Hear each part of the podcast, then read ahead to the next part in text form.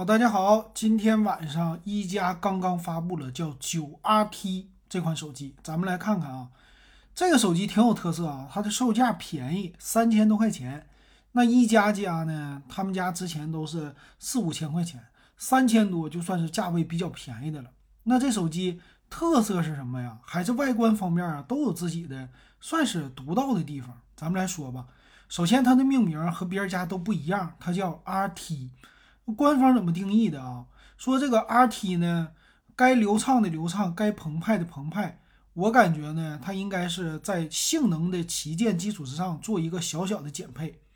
那首先来说呢，很多的性价比的地方它给你了，比如说用了骁龙八八八的处理器，然后六十五瓦的快充，五千万的摄像头和 一百二十赫兹 的刷新的屏幕。那这些你看，哎呀，这不是性价比挺高的吗？但是它稍微别的地方也有一些缩水。那先来说这个外观，那一加手机那不用说，哎，这外观肯定是好。那外观呢，在背面啊，他家的特色设计没有那么的浮夸，它还是比较的低调的。那在这个背面呢，有一个一加独有的黑色的机身，加上一个就是一加的 logo。那一加 logo 呢，放在正中间。还是那个一加没有变。那么摄像头呢，在背面的左上角，但是这个摄像头它的设计就好玩了，它上边整两个大摄像头，底下整一个小摄像头，旁边呢有两个闪光灯，这个效果啊看起来就那么的稳重。哎，谁我也不跟你们抢，我就没有那么夸张的什么大的后边五六个摄像头，没有，就这三个完事儿。那这机身呢，它有黑色、白色，还有一个绿色啊。这个绿色呢，算是比较的，算是比较的，怎么说，抢眼的了啊。别的颜色，黑色就实在是太低调了，我觉得。那咱接着往下看一看，它这个机型啊，特色是什么？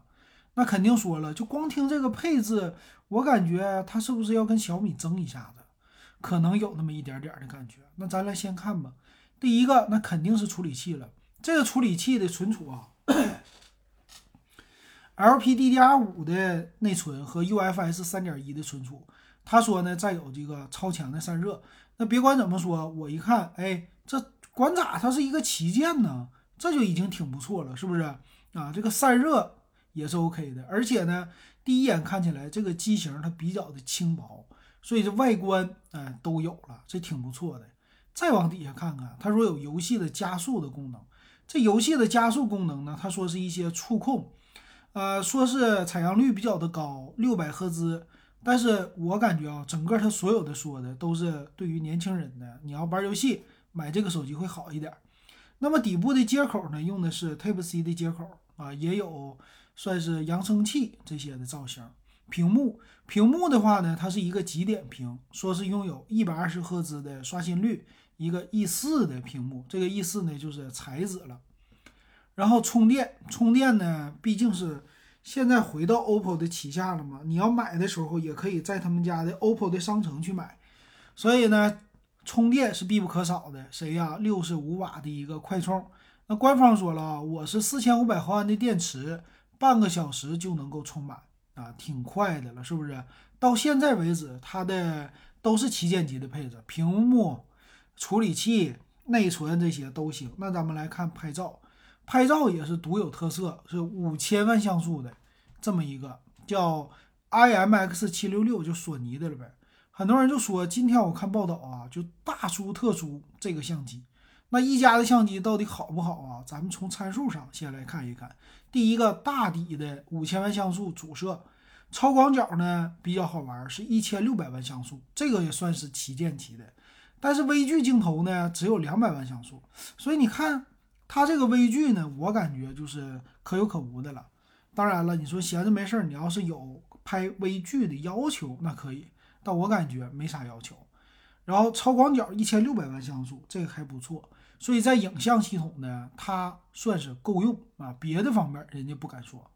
但是呢主摄这个别人家大输特输的嘛，说是 I M X 七六六，它好在哪里啊？光学防抖有，但是最主要的就是底大啊。说底大一级压死人，但是算了吧啊，你可别压那个单反相机，连微单都压不了。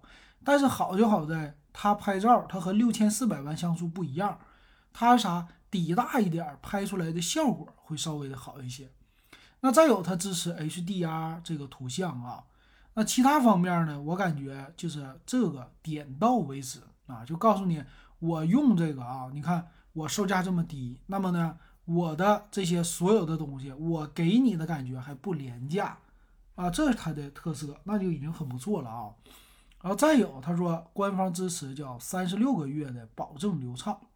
那来看这个屏幕啊，屏幕的话它是一个左上角的极点屏，然后两边呢这个造型吧，第一就是屏幕下边的下巴它不是特别的小啊，还是有一些下巴的，所以从成本的角度去考虑，它应该还是呃受制于这个售价，所以屏幕稍微的不好看一点。那咱们来看看详细的参数啊，详细参数方面，这个手机如果不是挂着一加的 logo， 挂什么 O P P O、vivo 谁家其实都可以，它都像啊，真是没有说真是低调啊，就是没有自己家特色，你一拿除了这个 logo 你给挡上以外，别人都认不出来它是一个一加。那来看它的参数吧，厚度 八点二九毫米，重量 一百九十八点五克，哎呀，这厚度不算特别薄，重量呢比较重。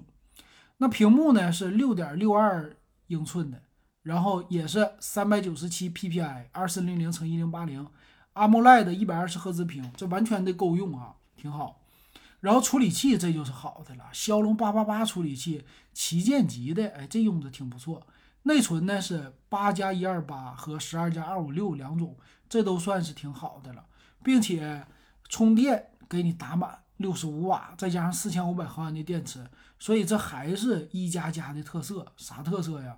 一加说我就是尽量低调啊，用我的手机的都是懂行的人，哎，我这些就给你小水桶的理论，我还不能说它是一个大水桶大均衡，但是你该有的功能全都有，而且谁都不知道你用的啥手机，你说这低调不？这就算是真低调了啊。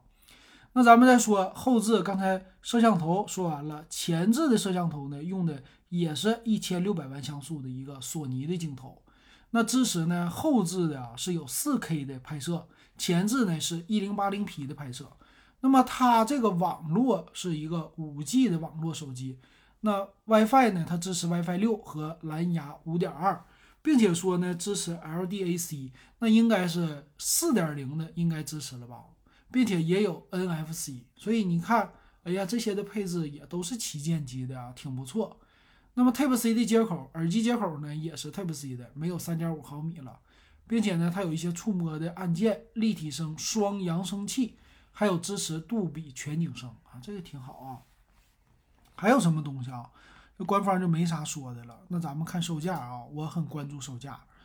那售价这方面呢，作为骁龙八八八呀，它可是现在对标的旗舰，上一代的旗舰，比如说红米系列，很多还是用的骁龙的八七零啊，这一点就有一些有一些很大的不同。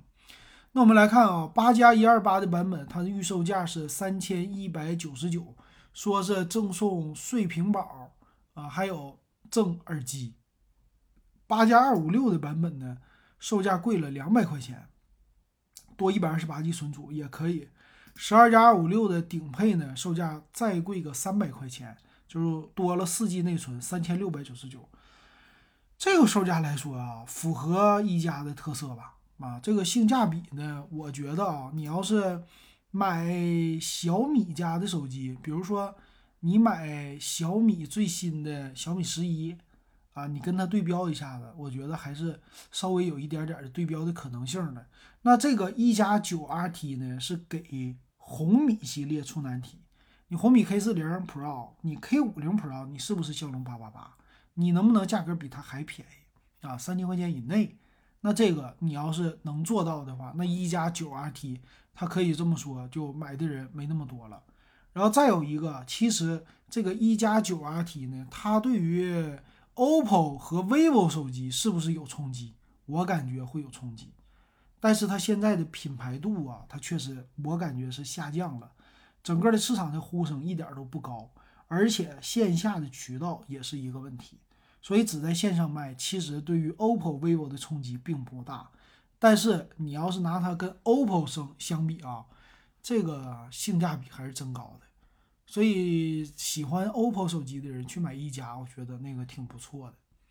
行，今天这个手机啊，老金就给大家说到这儿，感谢大家收听还有收看。